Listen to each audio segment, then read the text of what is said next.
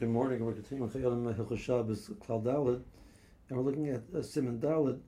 In Siman Daled, Chayyim addresses the issue of carrying on the boat. Uh, so he says that there's three things we have to have in mind when we're discussing carrying on the boat. Uh, the first one, obviously, is that one can carry on Shabbos only in an enclosed area. The boat has the status of an enclosed area. The water around the boat is considered a carmelis, so a person cannot carry from the uh, boat onto the water, with some exceptions, uh, which he will talk about much later on. But in general, the carrying within the boat itself is permitted because it, it has mechitzas. So that the Chayyim does not even mention that point. It, that's assumed in our conversation. But above and beyond that, there is a concern of multiple people dwelling on the boat that we find the parallel on land. We have an enclosed area called a chotzer, and it's owned by multiple people. So Mideoraisa, one can carry in that area. One is allowed to carry in that area. However, Chazal came along and said you, you need a, an Eruvei Chatzeiros. Uh, so let's explain the logic behind the Eruvei Chatzeiros and understand its application to the scenario of the boat, and then we'll talk about an example of that. It would be a hotel, it would be a fairly parallel example of that. Mideoraisa, there is uh, there are two there's three rishulas on Shabbos. There's something called rishus hayachid. Rishus hayachid is defined by the fact that it's it's enclosed, it's a, it's a certain size.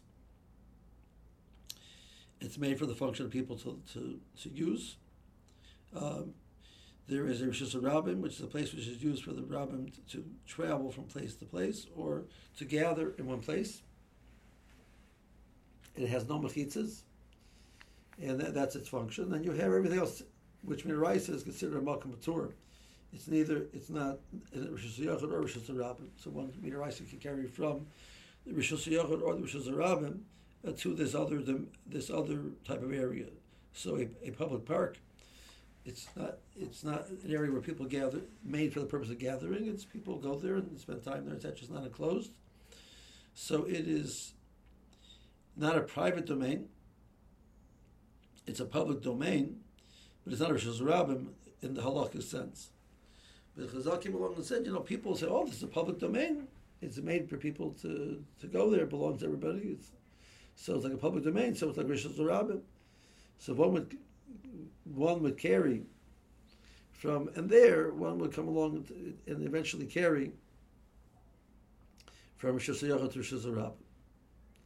So Chazal came along and said that's a problem to be a problem. That's called Carmelis. Within the the enclosed area of the Chatzar, it's also confusing. So you have this enclosed area, but it's used by multiple families. So it's asking, what is this? Who it belong to? Oh, it's a public domain. It belongs to everybody in the Chatzar. So people's mind that's rishus of rabbim as opposed to rishus of yachid. I mean, Raisa, that's that's totally mistaken. The definition of rabbim and yachid over here is not the number of people which own it or use it.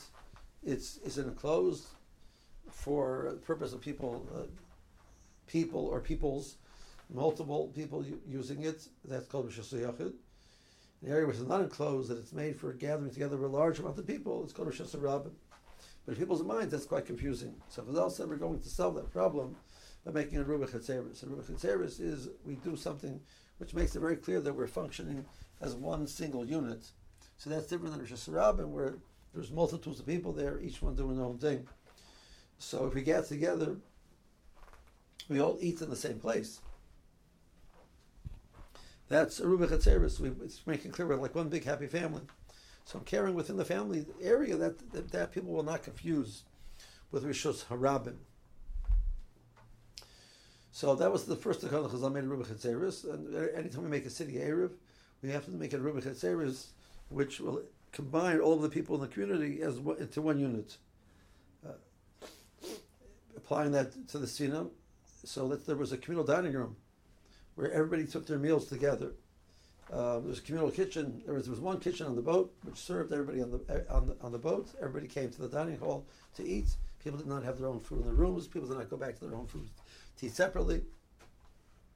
They just basically the the Chazal said the, the primary place of the person's home is the place is where they eat. So we've all come together into one communal dining room. That is the equivalent of a Ruba Chatzeris. Person goes to a hotel for Shabbos, and the whole hotel is given over to some type of convention, and the meals are taken together. There's no need for Ruba Chatzeris. So that'd be the first point that the Chayyam touches on. We will clarify this more, Mrs. Hashem, and meanwhile, have a good day.